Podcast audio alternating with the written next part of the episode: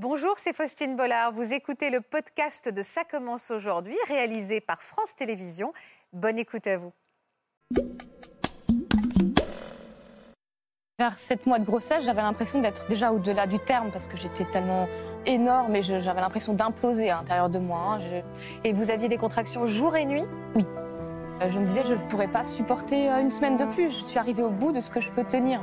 Et le lendemain, c'était pire. Tout ce que je lui disais, c'est arrête de bouger, s'il te plaît, je t'en prie, arrête de bouger. Et tout le temps, tout le temps, tout le temps. Je, contractais, je ne les ai pas comptés, mais 50, 100 fois par jour peut-être. Durant ma grossesse, je n'avais pas, je n'avais aucune photo de moi enceinte, aucune. J'étais absolument trop mal, trop mal. Des vomissements vraiment, mais permanents, Violents. permanents, permanents, permanents. Puis nuit et jour, c'est ab- absolument abominable. hein. C'est vraiment, euh, on ne fait que vomir, c'est affreux. C'est entre 20 et 30 fois par jour à peu près. Ça s'appelle euh, une hyperémèse gravidique, donc c'est des femmes qui n'ont pas encore un retard de règles, qui commencent à vomir et elles s'arrêtent de vomir sur la table d'accouchement. Souvent, on peut qu'accompagner, on peut pas faire grand-chose, on peut qu'accompagner notre femme. Et on est un peu démunis, on ne sait pas quoi faire. hein. Je faisais beaucoup de, de malaise vago, beaucoup de fatigue. Après, en pleine nuit, euh, je me lève et là, je m'aperçois que j'ai du sang partout. Donc là, je me dis, bon, bah là, euh, J'accouche. j'accouche. J'ai euh, perdu les os à six mois au moment où on me met dans l'hélico. Donc là, le gynéco me dit, écoutez, on attend 24 heures, on verra dans 24 heures. Maintenant, effectivement, faut attendre. Il n'y a rien d'autre à faire. Et là, c'est des angoisses. euh, de la perdre. Ah bah là, oui, clairement.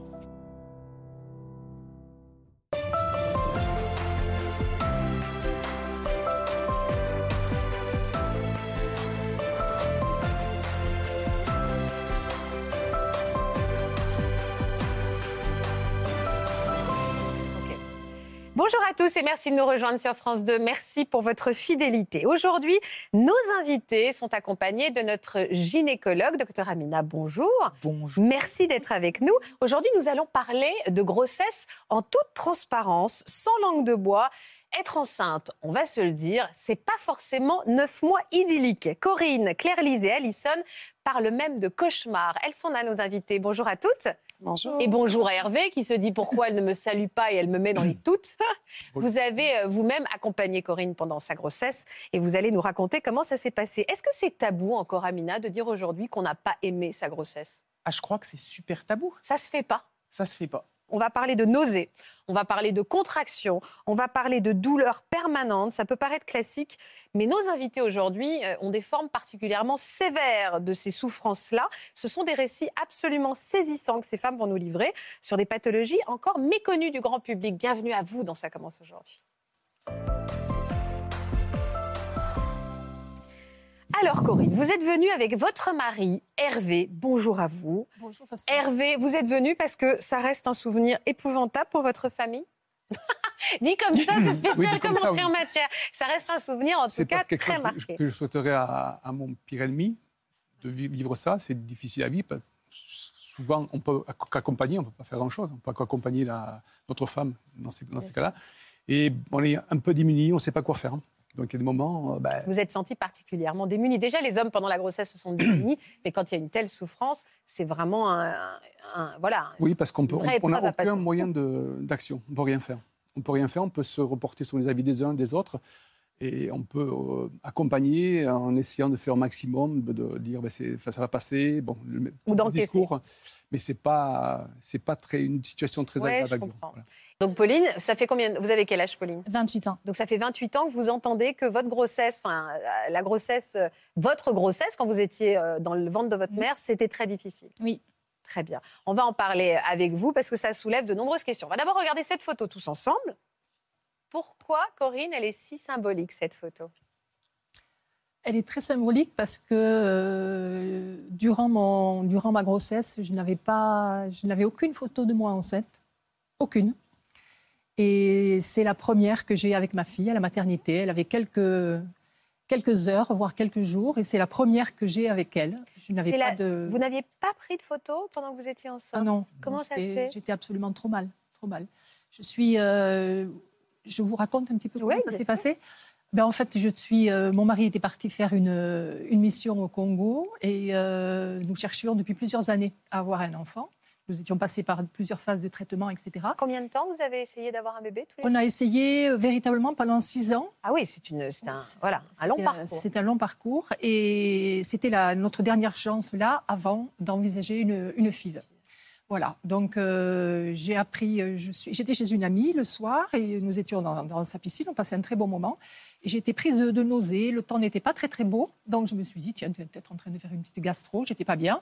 Donc je suis rentrée chez moi, j'avais faim, j'ai mangé une demi-banane, je vous dis tout. Et, euh, Surtout, le, je, ré- je réalise à quel point le souvenir est précis. Quand même. précis. Ah oui, oui. Il faisait pas beau, on était dans la piscine, j'ai mangé une demi-banane. Demi-banane. On parle de quand même de quelque chose qui a 30 ans. hein. Voilà. Voilà, et euh, bon, que, que j'ai vomi immédiatement. Je me suis dit, bon, tiens, tu dois avoir pris froid, une gastro, etc.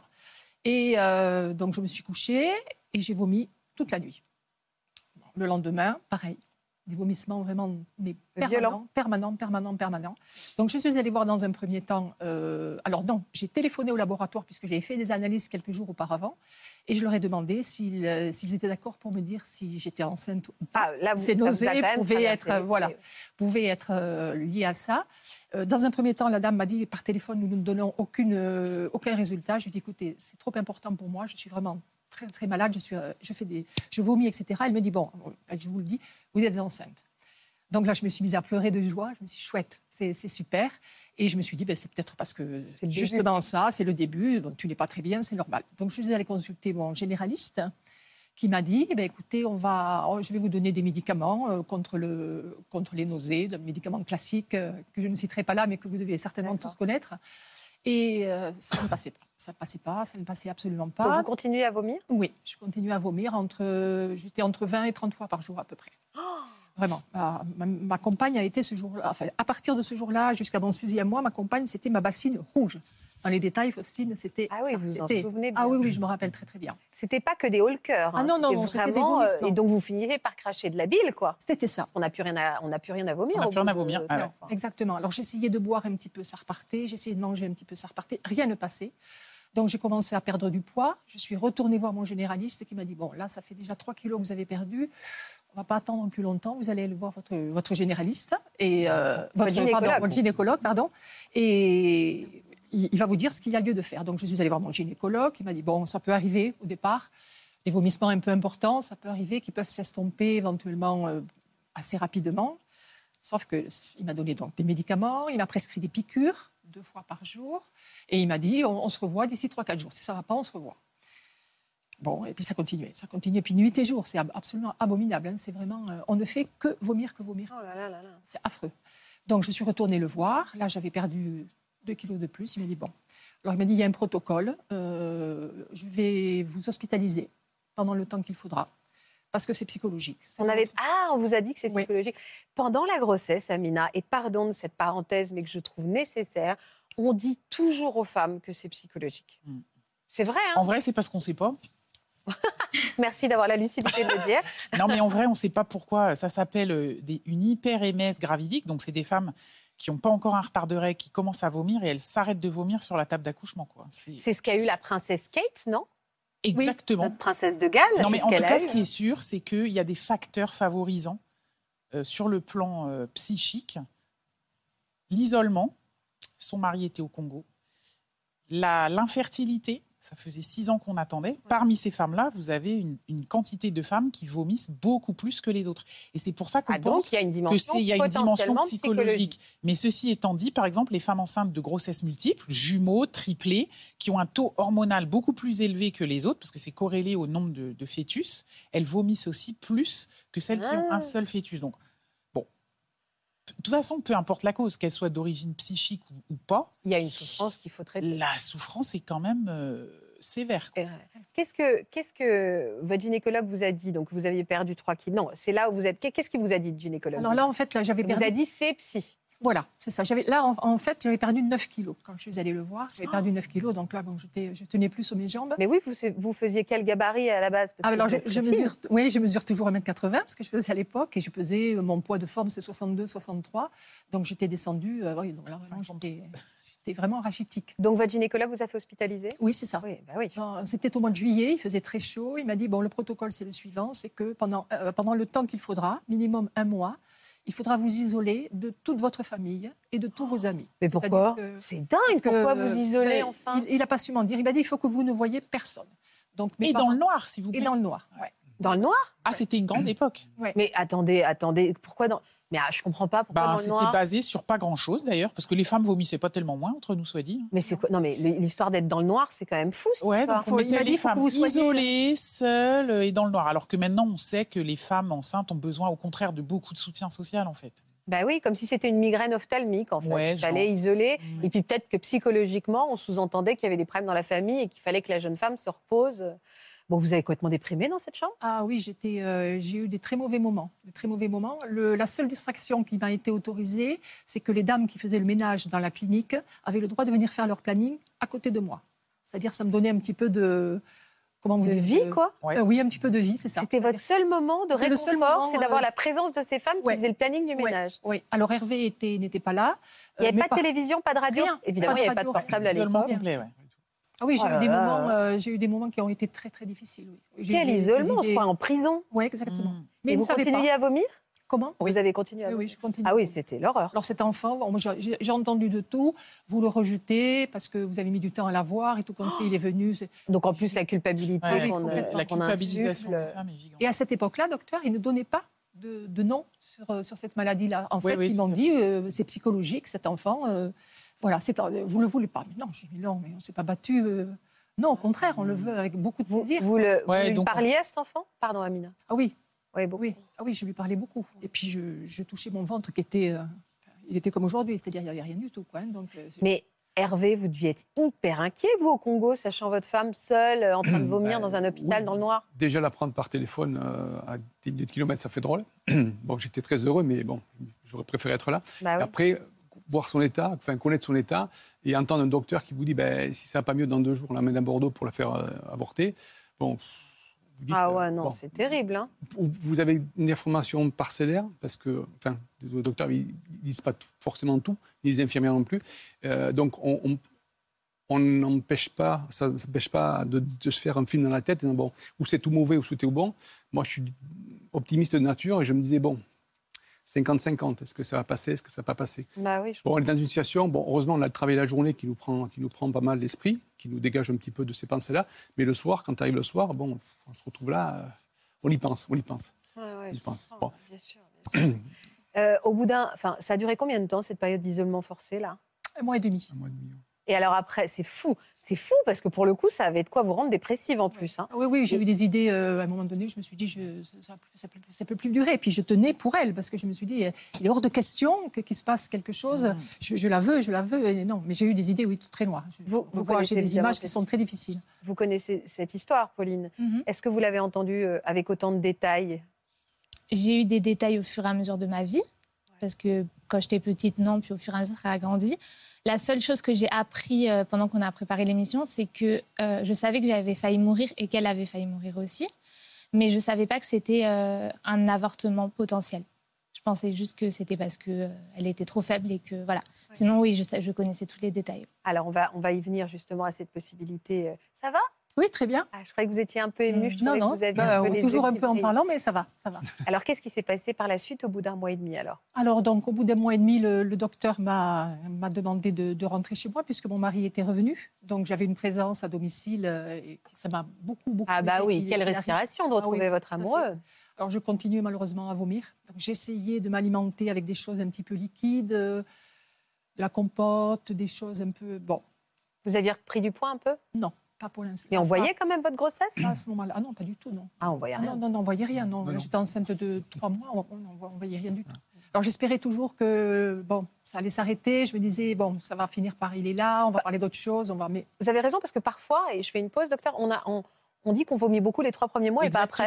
Mais c'est vrai, hein, l'immense majorité des femmes, même les femmes qui sont très très accablées, de manière très générale, vers 3-4 mois de grossesse, ça s'arrête. Les femmes qui continuent de vomir vraiment très longtemps, elles sont mais une infime minorité, mais Mais elle douille. elles, elles sont mal arrangées, ouais, Mm, faut bien dire. Et vous, une fois que les trois mois sont passés, vous avez continué à vomir? Oui, je continue à vomir, donc je suis rentrée à la maison avec euh, des médicaments qu'ils m'avaient donnés mais qui ne m'ont rien fait. Et euh, donc euh, l'ARV était là. J'avais, euh, j'avais une envie de voir des gens. J'avais une envie de. Je me suis dit, tu ne peux pas rester, lui, travailler, peux pas rester toute seule à la maison, tu vas broyer du noir, etc. Donc j'ai demandé à mon médecin à ce moment-là de reprendre le travail. Euh, bon, je, suis employée de, j'étais employée de banque, donc bon, il m'a dit non, non, c'est beaucoup trop tôt pour l'instant, il faut vous retaper. Après, on verra si psychologiquement ça vous fera éventuellement un peu de bien de reprendre le travail. Donc, on est resté euh, comme ça pendant quelques, pendant quelques semaines, voire pendant quelques mois. Bon, je vomissais toujours autant, mais j'arrivais un petit peu à m'alimenter quand même. De plus en plus, j'arrivais. Puis bon, je me disais, elle est là, il faut que la nourrisse, il faut que ça soit quand même un, un beau bébé. Euh, donc, euh, petit à petit, petit à petit, j'avais plus de nausées que de vomissements. Mais j'avais encore des vomissements. La nuit, je me levais pour aller vomir mon repas, par exemple, bon, assez régulièrement. Mm. Puis le temps est passé, j'ai pu reprendre un petit peu à mi-temps mon travail. J'en avais vraiment besoin de voir des gens extérieurs, de me changer les idées, de intellectuellement de continuer à me nourrir, parce que vraiment j'étais euh, Hervé travaillait. Et bon, Je vous, je vous interromps juste une seconde. Tout à l'heure, Pauline nous disait euh, Je savais qu'on avait failli mourir, elle et moi. C'est pendant cette période euh, alors dont vous avez de- parlé euh, de ces premiers mois où vous étiez très mal? Alors, ce que j'ai om- omis de vous dire, effectivement, c'est que le docteur, euh, une dizaine de jours avant de me laisser sortir, est venu dans ma chambre. Ça, c'est aussi un moment que je n'oublierai jamais. Et je le vois avec sa blouse blanche. Il me dit Écoutez, madame, si jamais les prochaines analyses ne sont pas bonnes, on vous amènera à Bordeaux et on vous, on vous avortera parce que là, vous êtes en danger toutes les deux. Et votre enfant et vous. La pression aux prochaines analyses. non, là, c'est c'est pas possible. Là. Alors, est-ce que ça a fait un électrochoc? Est-ce que ça m'a. Je, je ne sais pas. En tous les cas, huit jours après, les analyses étaient meilleures, qui m'ont permis de pouvoir rentrer chez moi. Voilà, tout simplement. Et je suis là maintenant. voilà. Pauline, elle abrège le truc. Eh, je suis là Quand vous avez repris votre travail, Oui, ça j'ai allait repris mon mieux? travail. Alors, ça allait mieux. Je vomissais toujours un petit peu, trois, quatre fois le matin, trois, quatre fois l'après-midi. C'est Je- pas un peu quand même, on parle de huit fois où on vomit dans la Ah journée, Ouais. Alors j'essayais de me nourrir quand même. Il y a des choses que je conservais, d'autres moins, de la purée, des choses que voilà. Et puis j'ai eu, comme toute envie de femme enceinte, je crois, je me suis focalisée sur de la grenadine. J'ai bu, je crois, des litres de grenadine, ce côté sucré avec de l'eau. hein. Voilà, donc je, je- petit à petit, petit à petit. Après, je me suis, euh, j'étais fatiguée le soir, je rentrais, euh, je mangeais très tôt. Je disais Hervé, écoute, je, je tiens plus. À 8 heures, j'étais au lit tous les soirs.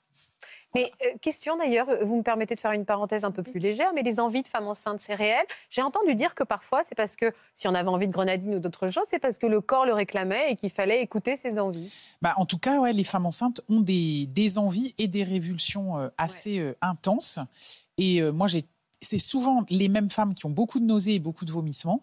Moi, j'ai tendance effectivement à encourager les femmes de se laisser aller à leurs envies et de surtout pas aller euh, là où elles sont révulsées. Donc, euh, alors, euh, vous voyez, les femmes enceintes, elles arrivent en disant je veux tout faire bien, donc je veux manger cinq fruits et légumes par jour, ma dose de calcium et tout. Puis elles sont là, dès qu'elles voient un haricot vert, une salade, elles sont Elles en peuvent de- plus, ouais. Exactement. Ce qui est assez incroyable, c'est que tous les aliments qui ramènent à l'enfance calment les nausées. Vous Eh avez ben, vu moi- grenadine, Moi, c'était les meringues. J'ai mangé des meringues pendant toute ma grossesse. Moi, j'ai mangé des olives fourrées aux anchois. Bah alors, les olives fourrées aux anchois, ça fait pas tellement appel à l'en- à l'enfance. Eh mais si, c'est ma Ah tante bon qui me faisait ça quand j'étais petite C'est et drôle. j'adore les anchois. Bah, moi, c'était mes grands-parents qui m'offraient ça depuis que j'étais toute petite. Eh Et ben bah, voilà. c'est drôle, ça. Donc, c'est un rapport à Et les aliments blancs, la purée, le pain, les pâtes. Alors, pour des femmes qui sont issues de la culture, on va dire, euh, européenne. Parce que quand vous avez des femmes qui arrivent du Mali ou du Sri Lanka, Ah ouais. elles vont. Vous avez intérêt de les laisser manger tout à fait autre chose parce que chez elles, on mangeait Ouais. pas spécialement ou on Bien buvait pas de la grenadine. Mais bon. Et c'est ça qui, qui- qui laisse quand même penser que la peu psy- dimension psychique, que ça rassure. elle est puissante. Voilà, Ah ouais. comme si ces aliments venaient euh, quelque part euh, rassurer ou je sais Cocooner. pas quoi. voilà. Cocooner, Et ouais. puis, il y a la question des ça. aversions. Quoi. Il y a des femmes qui disent Non, mais docteur, rien que l'idée de manger de la viande, euh, je vomis. Ah ouais, je comprends. Bon. Donc la grenadine vous Oui. a sauvé un peu la vie. Un Non, petit je plaisante. Outre Pauline, évidemment. Vous avez beaucoup consommé de, de grenadine. Ah oui, oui. Est-ce que cet état a duré jusqu'à l'accouchement? Non, cet état s'est arrêté, euh, on va dire, mi- mi-décembre. du jour au lendemain. Un matin, vous vous réveillez, il n'y avait plus de nausées. Plus rien. Et vous étiez quoi à mi-décembre? Je suis, vous étiez à 8. Alors j'avais repris, euh, j'étais à, puisqu'elle elle est née le, 20 elle était prévue début avril, elle est née le 22 mars. Ah ouais, Euh, voilà. Et là, j'avais repris mes 9 kilos, petit à petit, l'air de rien, en mangeant, euh, voilà.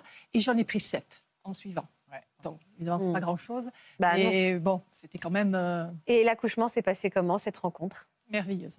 Ouais. Et un accouchement formidable. Euh, je suis rentrée à la... Ah, Vous l'aviez bien mérité. Oui, il, était, euh, il a été salvateur, hein, vraiment. Euh, je suis rentrée à la clinique, il devait être 5 heures, à peu près 4-5 heures du matin, quand j'étais Ouais, réveillée. 6 heures du matin. 6 heures du matin, tu t'en souviens mieux que moi. Ah bah oui. Et puis les contractions étaient là. Euh, la la sage-femme m'a dit bon, euh, Oh. ça peut encore attendre. Et le médecin a dit non, non, je connais bien cette dame. euh, je connais bien cette Ouais. dame. euh, non, non, on va la garder. Et j'ai accouché le soir à 5h moins le quart d'une jolie petite fille. Et qui faisait malgré tout 2 kg 960. Elle Donc, pas tout va si bien. que ça, oui. Ah ouais. Voilà. Un accouchement avec de la musique. Il y avait de la musique classique quoi en fond. Ah, la musique classique. Musique classique. Hervé était là et bon, euh, par voie naturelle, euh, sans aucun problème. Ça a été très très vite. Ah. euh, J'en garde un merveilleux souvenir.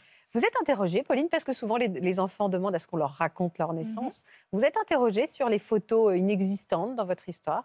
Oui, parce que j'avais une copine qui était euh, asiatique et qui avait des parents euh, pas asiatiques du coup.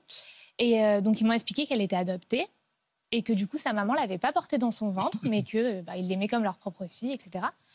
Et moi j'avais beaucoup de photos de ma bébé bah, qu'on a vues, mais aucune photo de maman enceinte. Et bah, à 6 ans, j'ai fait un, un plus 1 égale 2. Et je me suis dit, ben, du coup, moi aussi, je dois être adoptée, c'est évident. parce Oh. que elle est pas... Donc j'ai dit, mais moi aussi, je suis adoptée. euh. Bon, non, évidemment que non. Donc c'est là où ils m'ont expliqué que non, elle avait une grossesse compliquée avec des mots d'enfant, parce qu'à 6 ans, c'est là Ouais, ils faut m'ont pas, tout faut dit. pas blesser. hein. Donc on a un petit peu euh, séquencé. Donc à 6 ans, je savais que ça avait été très compliqué, que c'est pour ça qu'il n'y avait pas de photos, parce qu'elle été très malade, qu'elle avait perdu du poids, voilà. Bon, j'ai compris. Puis en plus, au fur et à mesure, on m'a dit, tu ressembles beaucoup à tes parents, donc euh, fin de cette histoire d'adoption. Mais euh, oui, à partir de là, je me suis interrogée. Et puis en grandissant, ils m'ont expliqué un petit peu petit à petit. Et puis, euh, bah, plus on devient femme, avec les règles qui arrivent, etc., c'était aussi important que je connaisse son histoire, parce qu'on n'a pas de tabou dans la famille. C'était important que je connaisse tout, parce qu'on demande souvent est-ce que vous avez des problèmes dans la famille? Est-ce qu'il y a eu des Bien soucis?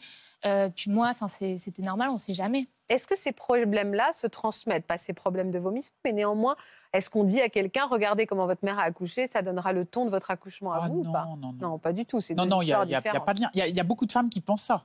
Il y a Ouais. beaucoup de femmes qui arrivent en consulte en disant Mais je vois pas pourquoi vous me posez toutes ces questions sur l'accouchement. Ma mère, ma soeur, mes tantes, tout le monde a accouché comme une lettre à la poste, donc je vais accoucher comme une lettre à la poste. Euh, Détrompons-nous. Ouais. À l'inverse, il y a des femmes qui arrivent en disant Mais dans ma famille, tout le monde a eu des césariennes, je n'ai même pas imaginé avoir autre chose qu'une césarienne. Ben, si, si, bien sûr. C'est possible. Là, il n'y a pas d'hérédité. Ouais, Ça vous angoisse pas, vous? C'est pas une question que vous vous posez, Pauline?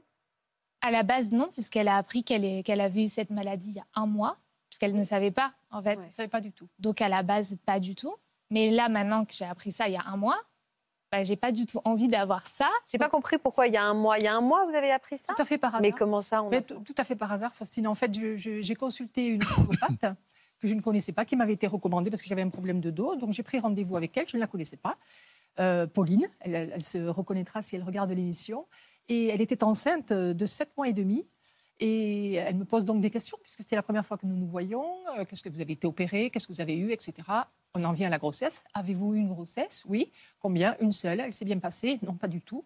Et c'est là qu'elle m'a dit, ben, écoutez, je suis enceinte de mon second à ma première petite fille, parce qu'il paraît qu'on est dans cet état-là plutôt quand on, entend, quand on attend des filles.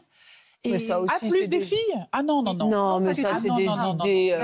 Ah non, idées. non, non, Qu'est-ce qu'il y a des clichés sur la grossesse Et je dis ça, j'en savais pas grand-chose, mais on entend tellement de choses comme ça que. Donc, moi aussi, j'ai à entendu les filles euh, rendent le- le- les, les petites filles rendent leur maman pas très jolie parce qu'elles bouffent les hormones. Il y a trop d'hormones, alors que les petits garçons rendent leur maman belle. Ah bah c'est n'avez pas entendu ça? Ah jamais Ah ouais, moi j'ai. pas Ah bah, vous n'avez Ah, pas entendu ça non C'est plus le- c'est le début de l'éducation sexiste. Voilà, exactement, exactement. T'es moche, t'attends une fille, c'est bien.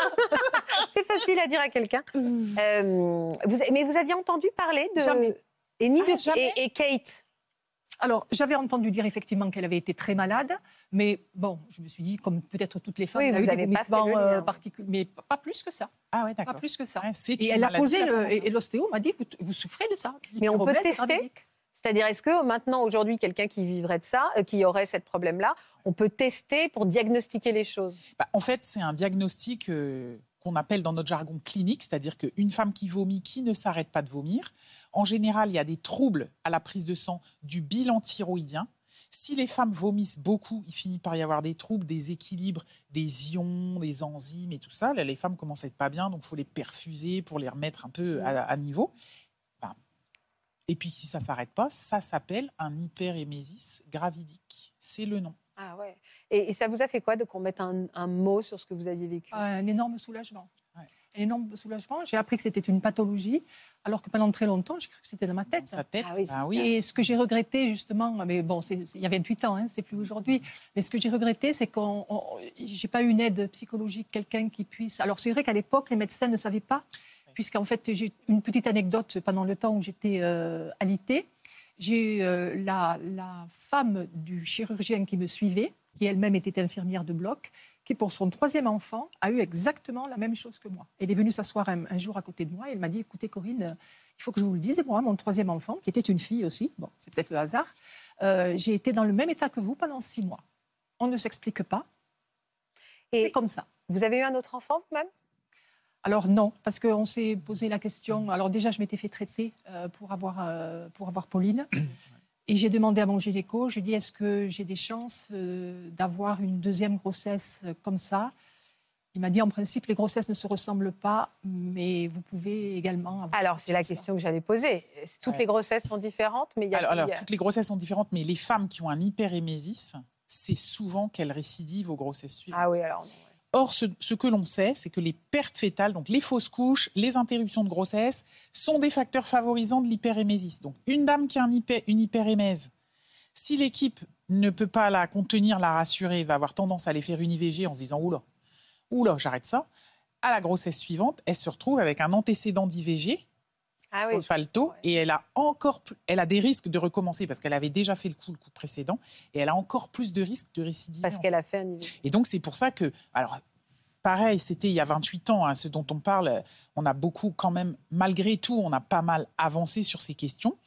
Mais néanmoins, on n'a pas de traitement d'une très grande efficacité. Maintenant, aujourd'hui, on se permet de, de prescrire des médicaments qu'on donne contre les vomissements de chimiothérapie, par exemple. Ah ouais, c'est Ouais. fou.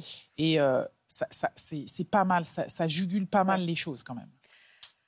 Très bien. Euh, c'est vrai que c'est impressionnant. hein. C'est vrai que. on- C'est Et puis, je- moi, je pense toujours à vous dans cette chambre, seule, isolée. Euh, Je trouve ça épouvantable et éprouvant. hein.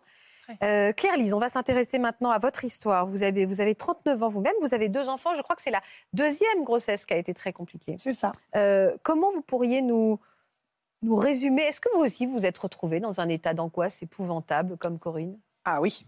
Ouais. Ah oui, oui, oui. Euh, moi, pendant la deuxième grossesse, euh, j'ai euh, perdu les os à six mois, enfin cinq mois et demi. Ah ouais. Je suis partie en, en hélico parce que le- la maternité où je me trouvais ne pouvait pas accueillir ma fille qui était sur le point d'arriver. ouais.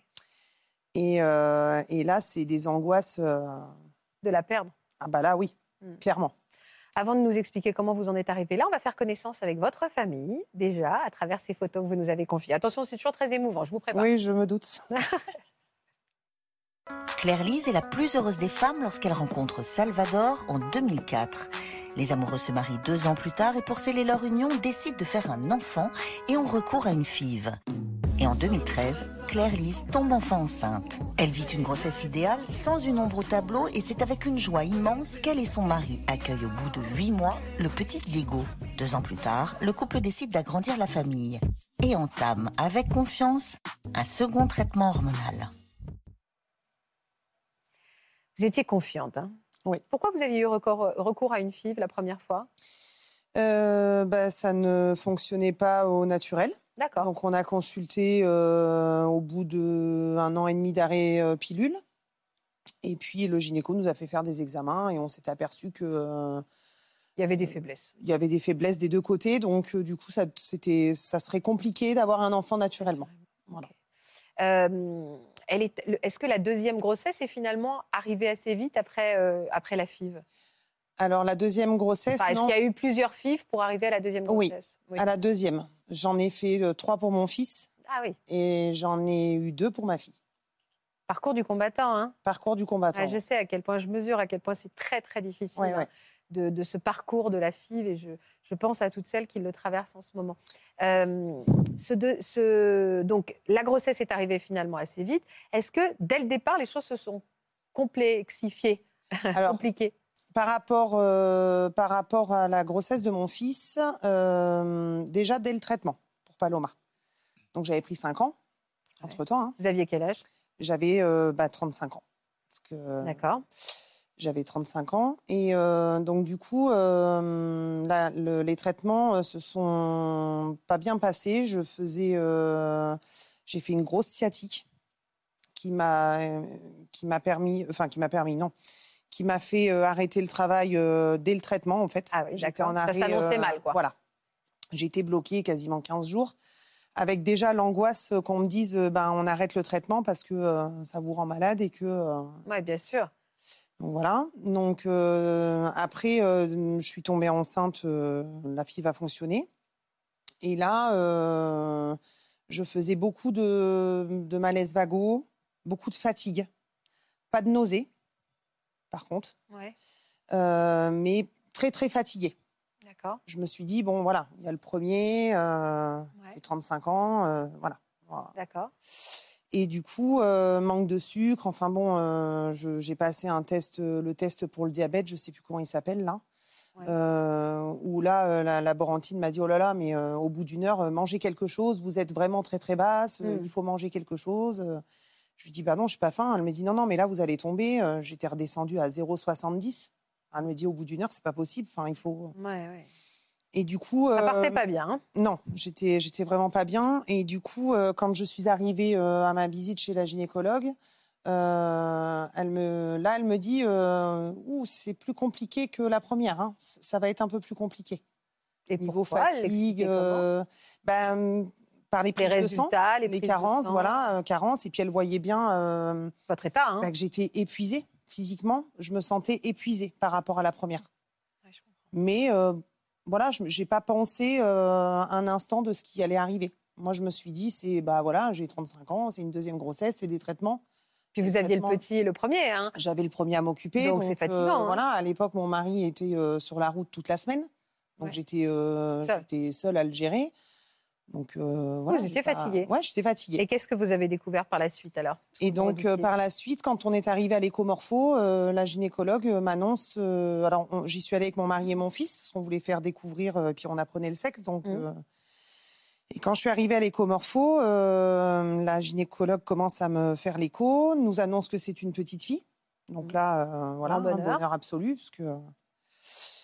Et, et je, elle devient silencieuse.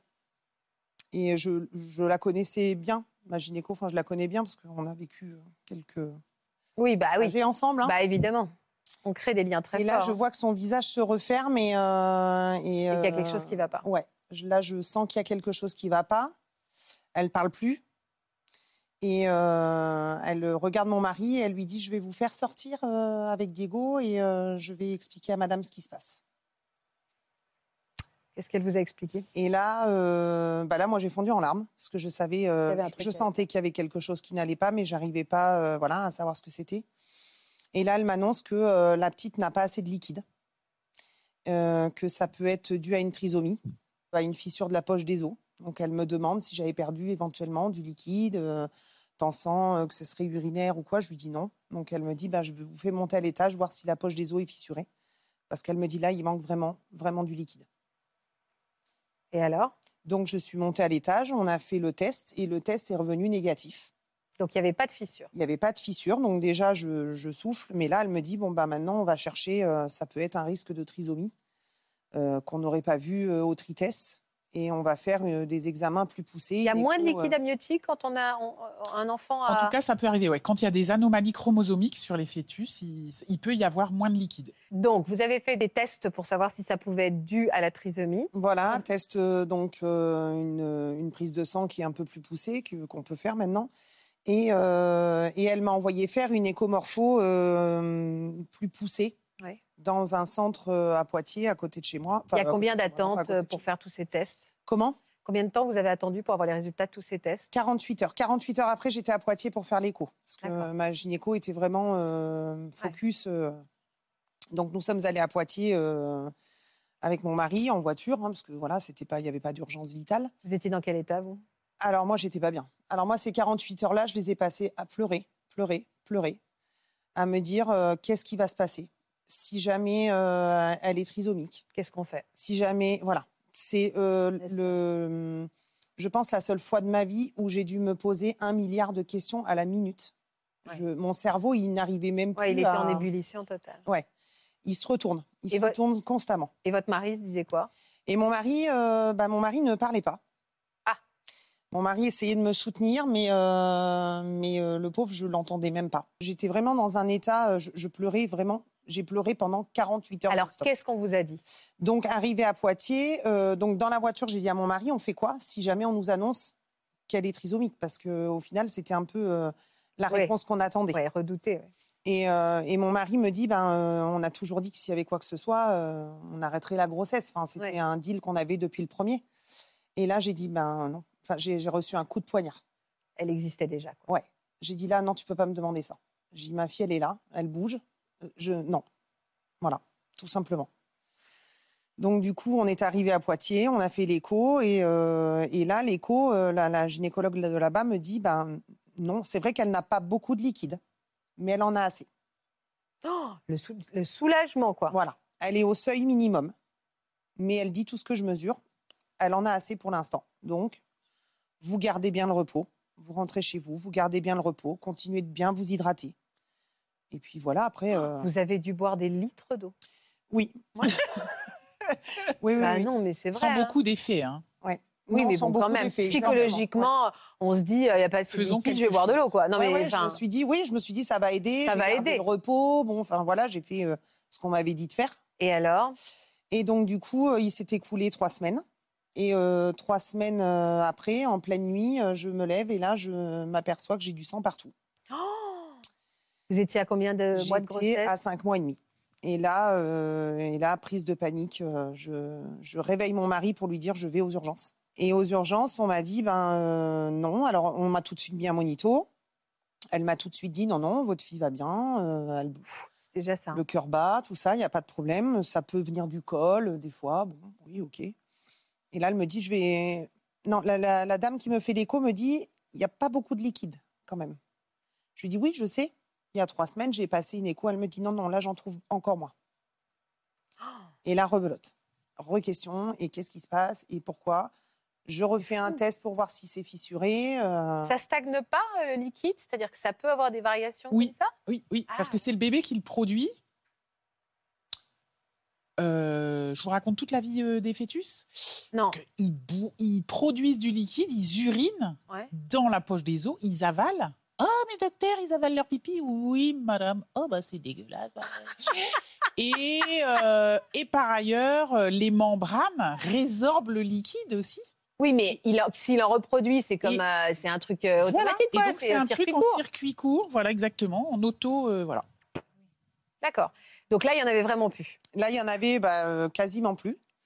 Et, euh, et le test revient là de la poche fissurée positif. Ah À cinq mois et demi. Et alors, en général, quand la fissure, quand la poche est fissurée, l'accouchement est imminent. hein.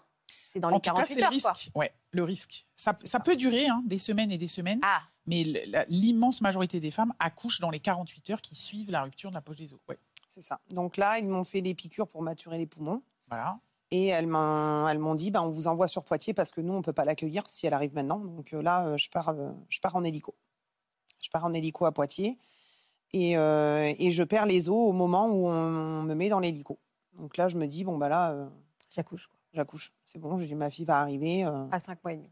à 5 mois et demi. Donc, trajet d'hélico. On est arrivé à Poitiers. Là-bas, équipe sur le front. euh, 15 personnes dans la chambre. Enfin, je sais plus, 8. Et tout le monde passe au fur et à mesure pour m'expliquer. Voilà. Mais j'ai le gynéco qui arrive de Poitiers et qui me dit Ce qui m'interpelle, c'est que vous n'êtes pas en travail. Vous avez zéro contraction. Bah donc quoi alors? Ben voilà. Mais qu'est-ce qui se passe alors? Et ben là, je ne sais toujours pas à ce moment-là. Oui, mais nous, on veut savoir. Là, ce qui se passe, ben, en fait, euh, on attend 24 heures. On nous dit d'attendre 24 heures, de ne pas bouger, euh, complètement alité. Et, euh, et au bout de 24 heures, donc là, je ne sens plus ma fille bouger depuis qu'on est arrivé, Oh depuis que j'ai perdu les os. Et vous avez perdu les os. Elle en avait déjà pas beaucoup. Voilà. Vous avez perdu les os. Vous sentez plus votre Et là, je la bouger. sens plus bouger. Et vous n'êtes pas parti en travail. Donc vous êtes complètement affolé. Vous vous dites que c'est fini en fait. Ben, je, je me demande ce qui se passe. Tout le monde est en branle-bas de combat, donc n'entend pas forcément mes questions. Ce que je peux comprendre c'est hein, parce qu'ils étaient vraiment euh, tous ouais. euh, voilà. J'ai vu un pédiatre, j'ai vu enfin j'ai vu euh, ils sont tous arrivés avec le berceau, le truc parce que vraiment tout le monde l'attendait. hein. Docteur Amina, à ce stade-là, vous, vous auriez dit quoi, vous? Bah, c'est des situations qui sont de mauvais pronostics, disons les choses claires, parce que c'est rupture de la poche des os avec risque de mise en travail dans les 48 heures. Si ça se passe pas, risque d'infection Ah ouais. à distance.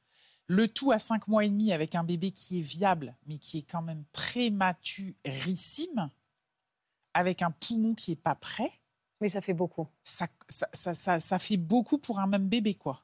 Et, et, Ah. ouais, Mais ceci étant dit, si la, maman se met pas en travail, nous, en général, puisque elle, il se trouve qu'elle avait eu le temps d'avoir tout son bilan, Mm. on sait à ce moment-là, je présume, elle n'a pas dit, mais que l'enfant n'a pas de trisomie, qu'il n'y a pas de malformation, que bon, c'est un bébé qui va bien, hormis le fait qu'il est imminent à naître, il n'est pas porteur d'anomalie.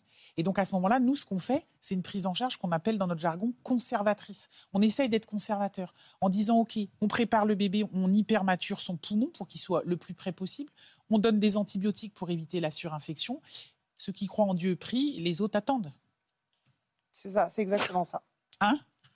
Bon, bah, on prie alors. On et attend donc, 24 heures et, euh, et moi, le, le fait de ne plus la sentir bouger, je m'étais mis en tête qu'il y avait un problème cérébral. Je me suis dit, bon, ben, elle bouge plus. Voilà, quoi. Je me suis dit, elle, elle est. Quand euh, ils n'ont pas beaucoup de liquide, ils sont stuck. Ouais. Ils ont du mal à bouger, donc c'est des bébés qui bougent peu. Donc là, le gynéco me dit, écoutez, on attend 24 heures, on verra dans 24 heures. Maintenant, effectivement, faut attendre. Oh. Il n'y a rien d'autre à faire. Oh là là, là encore, hein, Ouais. c'était combien de temps vous avez exact- attendu Ah bah, on a cherché sur Internet avec mon mari. Oui, On- toujours une bonne idée. On s'est pris pour des médecins et tout. Ouais. non, c'était, ouais, ouais. Et, euh, et, euh, et alors, euh, qu'est-ce qui s'est passé après Et au bout de 24 heures 24 heures, je ne perds plus de liquide. Et là, le médecin revient me voir et me dit j'ai une hypothèse, mais voilà. Je... C'est quoi son hypothèse? Il me dit je pense qu'elle s'est mise en mode survie. Elle est venue colmater la poche des os, c'est pour Oh ça qu'elle bouge plus. C'est MacGyver, votre fille. Cette référence n'est pas très jeune. Néanmoins, elle, c'est-à-dire qu'elle est venue avec quoi Avec son dos? Avec son dos. Elle a été, Elle était sur mon elle côté. a été là, colmatée là. Et elle était sur le côté et elle a euh, colmaté la poche des os le temps que. Oh, ouais. Incroyable. Mais elle le fait consciemment? Non, bien sûr que non. Non, mais pas je a- vais non, colmater mais- ma non, brèche. mais- Non, mais, Mais ce qu'il y a, c'est que. un non, espèce d'instinct de non, mais en survie vé- En, vérité, elle avait perdu les os, toutes les os. En vrai, il n'y a plus rien à couler.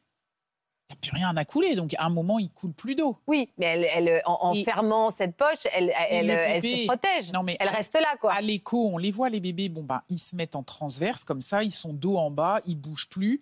Le seul avantage que ça a, c'est que le col n'est pas sollicité, qu'il y, a- il y a moins de contractions dans ces cas-là. Mais de là à dire que ça a colmaté la, la poche des- la fissure, bon, moi, je ne serais pas allée jusque-là, mais en tout cas, bon, bah, voilà, le bébé, il s'est mis comme ça, il était stuck. Mais vous nous cassez notre truc parce que moi, je trouvais que je- c'était l'histoire que j'avais envie de nous une raconter, quoi. histoire, ouais, d'accord. Bah oui, enfin. Parce que c'est comme ça que vous nous la racontez. Et c'est comme, ça. que vous l'avez Il y a- vécu. y a- Oui, c'est comme ça. Elle a sauvé sa peau, cet enfant. Arrêtez-vous. non, mais moi, Vous n'avez pas de cœur. si, j'ai un cœur. C'est en science fait- contre humanité. Non, mais moi, je me départis jamais de la science. Et après, j'ajoute l'humain. Je crois beaucoup dans la force psychique. Bah, euh, c'est peut-être sa mère qui lui a Alors, quand insufflé vous des dites trucs. à une maman, votre bébé s'est mis en mode survie, il a colmaté la poche des os, ça peut que encourager la mère, quoi, en se disant, voilà. Oui, mais c'est Et vraiment du coup, ce qui s'est elle- passé, et Amina. du coup, elle nourrit toute sa grossesse de sa force psychique. Mais après, moi, je suis ici en tant qu'experte. Non, mais après, voilà, l'hypothèse était euh, celle-ci, mais euh, dans le sens aussi où il y avait de toute façon, euh, parce qu'il y a eu analyse à l'accouchement de la poche. Alors la membrane, Bah alors, euh, elle aurait soufflé une deuxième poche à la conception. Et par une fistule, le liquide, il suppose, hein, parce que ce ne sont que des suppositions, on ne l'a jamais vu cette poche au final. Il suppose que cette poche s'est rompue et Voilà. que la peau de cette poche est venue colmater cette La fameuse. première. Ouais. Et elle se serait mis en travers et la poche, parce qu'il y avait bien un renflement. euh, Et du coup, à la fin, vous avez récupéré du liquide? Ah ben 24 heures après, il m'a dit, elle refait, on, le, a- le ça taux de liquide remonte. Trop bien. bon, et alors du coup, elle est allée jusqu'à. Vous êtes restée eh ben, allongée pendant combien de rentrée- temps Je suis restée sous Avec surveillance. la petite en trapèze là pour essayer de Je suis restée sous surveillance trois semaines à Poitiers. Non, parce qu'une fois que du coup que cette euh, la membrane s'est refaite, elle, elle a repris sa vie euh, tranquillement. Qu'elle se reconstruit la membrane, elle se raccroche toute seule. Elle se, des fois, les membranes, on, on- on présume, hein, elles se Régénèrent. cicatrisent. Ah ouais. Et du coup, ça, c'est quand c'est juste des fissures, des petites pertes de- d'eau, pas beaucoup, tout n'est pas parti. Et puis finalement, ça se colmate, ça se surinfecte pas. C'est super puis- bien fichu quand même. Hein. Ouais, parfois. Et, et puis le liquide se reconstitue, et puis les bébés gardent un peu de liquide, et puis finalement, Bah, c'est ce qui s'est passé, on peut alors. gagner des C'est ça. semaines. Donc ça s'est refermé et elle a reproduit du liquide? Elle a reproduit du liquide Oh là là, je et euh, on a réussi à aller euh, à 38 semaines et à 38 semaines. euh, Ah ouais, jusqu'à 38, vous êtes allé? Ouais. Je suis épuisée après votre grossesse. Comment elle va, Paloma? Paloma, elle va très bien. Elle doit avoir un très, très caractère, cet Ouais. Elle est bricoleuse? Oui. Montrez-moi cette petite merveille, qu'elle est belle. Elle a quel âge aujourd'hui? Elle a 4 ans. Paloma Giver. Alors, Alison, on va maintenant euh, s'occuper de vous, enfin s'occuper, écoutez votre histoire. Vous êtes la maman de Georgia qui a 4 ans et de Erika qui a 18 mois. Quelle est la grossesse qui a été la plus difficile pour vous? La première, celle de Georgia. Qu'est-ce qui s'est passé avec Georgia? Vous, vous avez souffert, c'est une maladie C'est une fragilité C'est quoi? C'est un syndrome, euh, le syndrome euh, de l'utérus contractile. Alors, je ne sais pas si c'est un syndrome, mais l'utérus contractile. Ça, c'était le gros point noir de ma grossesse et autour duquel s'est rajouté les jambes sans repos qui ont pris aussi beaucoup de place dans mon Ah ouais, quotidien. ça, C'est épouvantable. Et, euh, et le fait que c'était un gros bébé en siège par rapport à mon petit gabarit avec beaucoup de liquide. Voilà, elle prenait beaucoup de place. euh, Enfin, c'était tout cet ensemble-là qui était compliqué. Et alors, l'utérus, l'utérus contractile, ça veut dire quoi concrètement? Qu'est-ce que ça implique? Est-ce que tout est dans les mots? Ça contracte tout le temps? Ouais. Ça dit bien son nom. Ok. C'est des femmes qui contractent tout le temps, qui se mettent pas en travail. Donc elles sont hyper inconfortables parce qu'elles ont mal au ventre, elles ont tout Dès le temps début? ventre dur. Alors ça dépend. Il y a des femmes qui ont mal au ventre comme ça, ouais, assez tôt, hein, dès le troisième, quatrième mois de grossesse. Et donc, ça contracte. Et ça contracte, et ça contracte, et ça s'arrête pas. Et vous, et ça, ça, n'y a pas Et de ça- risque ça d'avoir un accouchement précoce? Bah, en tout cas, euh, c'est pareil, c'est-à-dire c'est un truc par défaut. On se dit, bon, alors la dame, elle contracte, donc un de ces quatre, elle va accoucher, puis on se rend compte qu'elle a fini par jamais accoucher. Bon, alors, ok. Oui, d'accord. Donc, on, voilà, on, a, on prend l'information. Voilà. Vous, c'était, on vous a dit au bout de combien de temps que c'était ça, le syndrome de l'utérus contractile? À l'écho du troisième mois, parce que euh, euh, je me plaignais de crampes de ventre euh, un peu euh, régulières dans la journée au début. Et j'en, j'en ai- j'en parlais à mon gynécologue et il me disait oui, bah, c'est des petites contractions, mais rien de méchant. Et puis à l'écho des troisième mois, le sage-femme, qui m'a, c'est un homme qui m'a fait l'échographie, m'a dit ah oui, bah, vous avez certainement l'utérus contractile. Ma femme, elle l'a eu aussi. Ça doit être ça. Point barre. Ouais. Mais les douleurs, elles étaient intenses. Au début, non, c'était plus des. Ça me gênait, c'était gênant, c'était Oui. oppress- oppressant. Euh, ça ressemble un peu à quand on est enfant, qu'on se fait la peau de serpent, comme ça, on tourne dans les deux sens. Ah oui, oui, c'est ça. Un peu ça, un peu. euh, Ouais, Pourquoi on dit que les mouvements du bébé peuvent ale- alerter sur un, un utérus contractile? Il est particulièrement euh, agité, l'enfant? Euh, J'ai pas compris la question. Regardez, comment, regardez sur le, le- les, les- les fiches qui viennent, enfin, le, Comment on va dire la, la pancarte qui vient de s'afficher. Ah Oh, oui, voilà. Non, les mouvements du bébé peuvent simuler euh, des, des contractions. C'est-à-dire qu'il y a des Ah. mamans qui trouvent, qui ont la sensation que quand le bébé bouge, vraiment, elles ont mal. D'accord. Comme si elles étaient habitées par le diable, quoi. elles ont le diable au corps. Elles ont le diable au corps. Voilà. Jusqu'à quel point ça vous handicapait, vous, euh, ces douleurs-là? Vous avez pu continuer à avoir une activité professionnelle, avoir une vie sociale? Non, du tout, parce que j'ai été arrêtée très tôt, à cinq semaines, parce que j'ai fait un décollement euh, placentaire. Donc j'ai dû rester couchée euh, plusieurs semaines pour que ça se remette bien. Donc ensuite, c'était bon, mais euh, vers deux mois et demi déjà, euh, donc je n'ai pas retravaillé. Euh, je devais m'asseoir souvent pour que ça se décontracte. Hop, je me relevais, je remarchais, mais je me rasseyais souvent. Je devais m'allonger souvent, quand même, très tôt. Et après, c'était en exponentiel euh, jusqu'à la fin de la grossesse. Ah, c'est-à-dire pendant toute la grossesse, ça... ah oui, et vraiment. ça a été accentué et vous aviez des douleurs de plus en plus fortes? Oui, oui, et tout le temps, tout le temps, tout le temps. Je contractais, je ne les ai pas comptés, mais 50, 100 fois par jour peut-être. Oh là là, temps, mais il n'y a ça- pas un traitement euh, pour détendre cet utérus? Bah, en tout cas, euh, c'est pas- super efficace, quoi. Les femmes qui sont aux prises avec ces histoires, pareil, c'est comme les dames qui vomissent euh, On ne sait pas quoi faire. pendant des semaines. En vrai, on n'a pas un arsenal de thérapeutique très, euh, très étendu. Euh, c'est relativement inefficace. Euh, et puis, ça- il y a des femmes qui vous disent, de toute façon, je contracte tout le temps, mais euh, bon, elles ont pas mal. Il y a des femmes qui ont mal. Mal, ouais, vraiment. Voilà. ouais. Et donc, euh, On vous a donné un traitement à l'époque? Euh, les antidouleurs classiques, les antispasmodiques classiques. Voilà, histoire de dire, on m'a dit on attendra six mois de grossesse parce qu'à partir de six mois, on peut essayer le, le traitement qui est donné aux femmes qui ont une menace d'accouchement prématuré prématuré. pour voir si ça peut, mais avant six mois, on donne rien. Et vous aviez des contractions jour et nuit? Oui. Ça vous empêchait de dormir? Oui, oui. Ah bah, oui, dès que j'avais envie de faire pipi, même la vessie qui se remplit et qui donne le petit indice au cerveau, faut faire pipi. Bah, juste le fait d'avoir envie de faire pipi, euh, C'était ça me faisait contracter. contractions. Ah le mouvement de bébé me faisait contracter, donc tout le temps, tout le temps, tout le temps. Dans quel état psychologique vous étiez? Parce que quand on associe la grossesse, tout le monde vous dit Ah, c'est tellement mignon. Alors que vous vous dites J'en peux plus, je suis crevée, c'est horrible. Euh, int- intenable, euh, intenable. Et je me disais, mais oh, enfin, arrivé vers 7 mois de grossesse, j'avais l'impression d'être déjà au-delà du terme parce que j'étais tellement énorme et j'avais l'impression d'imploser à l'intérieur de moi. Je, euh, je me disais, je ne pourrais pas supporter euh, une semaine de plus. Je suis arrivée au bout de ce que je peux tenir. Et le lendemain, c'était pire. Et j'avais l'impression d'avoir dépassé mes limites du supportable, du tenable. Et le lendemain, c'était encore pire. Ah ouais, ça Tout le temps, pire, pire, Et il y a eu d'autres symptômes après Enfin, il y a eu un espèce de feu d'artifice final à Oui, oui, oui, euh, oui, bah, euh, les jambes sans repos, donc ça, ça me réveillait. Enfin, ça me réveillait. Les jambes sans repos, dès que je m'allongeais ou que je m'asseyais, ça me faisait comme de l'eau gazeuse dans les mollets. Donc, euh, pour enlever ça, il fallait que je contracte les jambes, ou que je me lève, ou que je marche pour les faire partir. Donc ça, ça partait, mais du coup, ça me faisait contracter.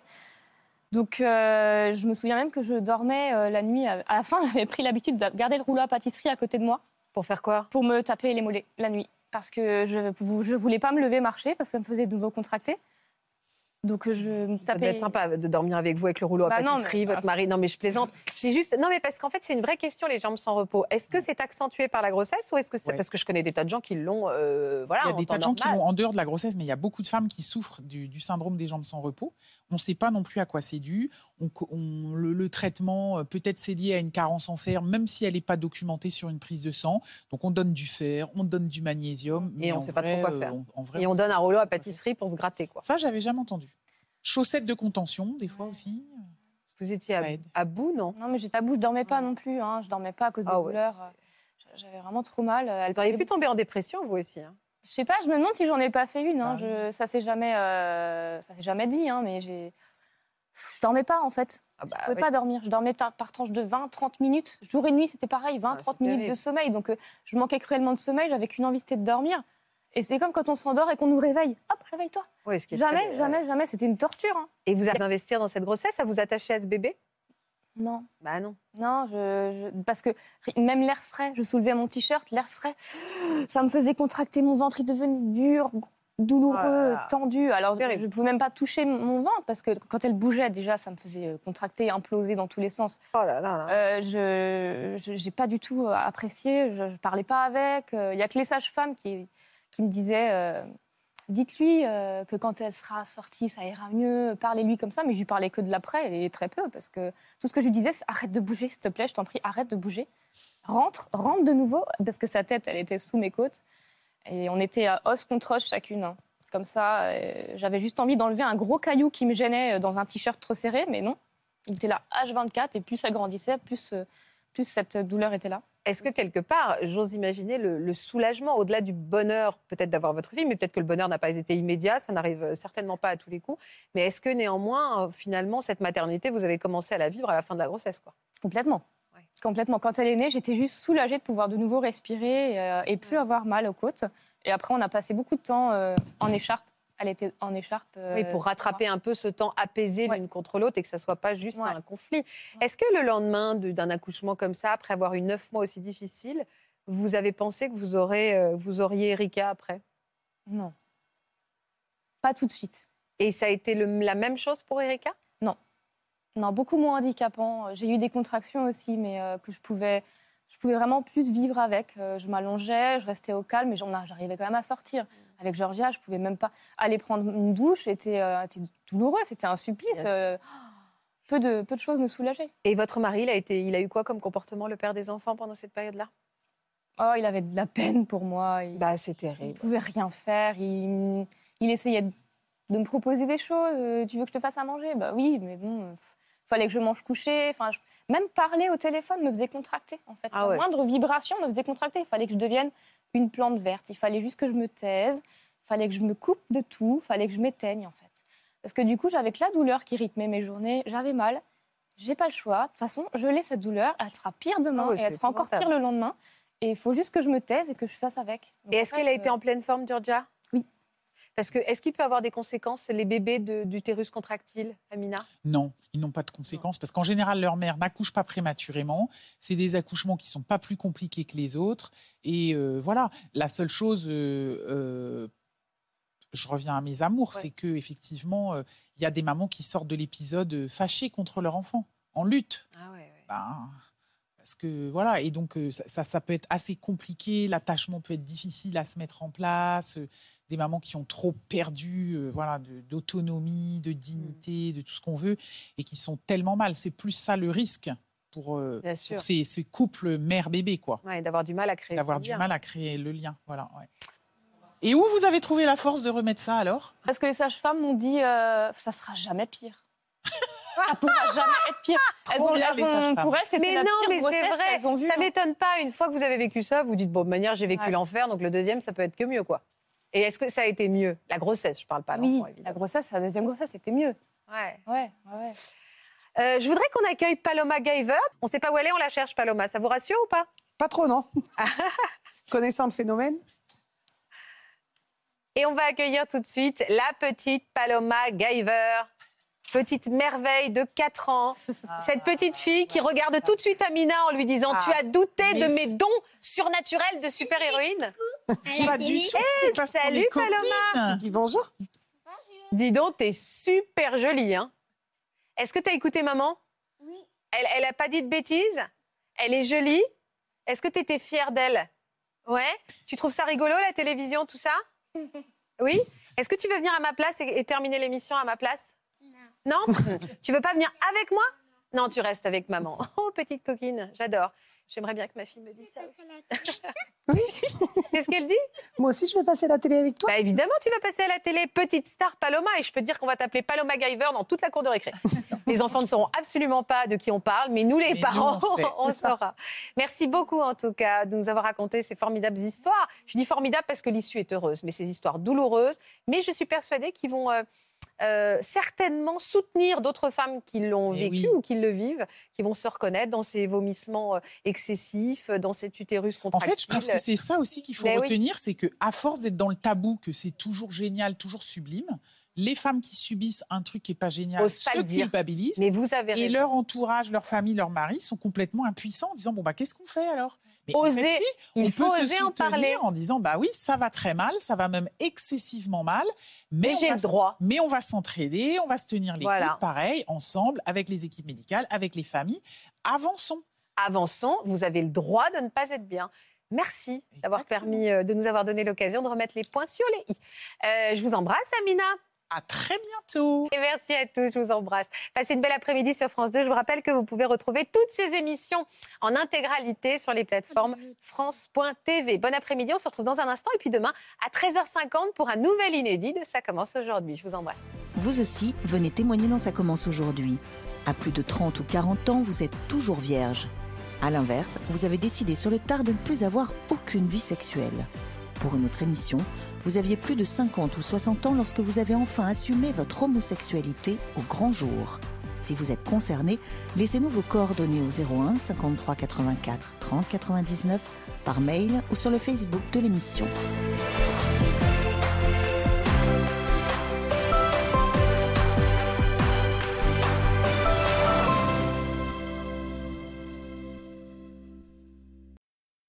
Voilà, j'espère que ce podcast de Ça commence aujourd'hui vous a plu. Si c'est le cas, n'hésitez pas à vous abonner. Vous pouvez également retrouver l'intégralité de nos émissions sur France.tv.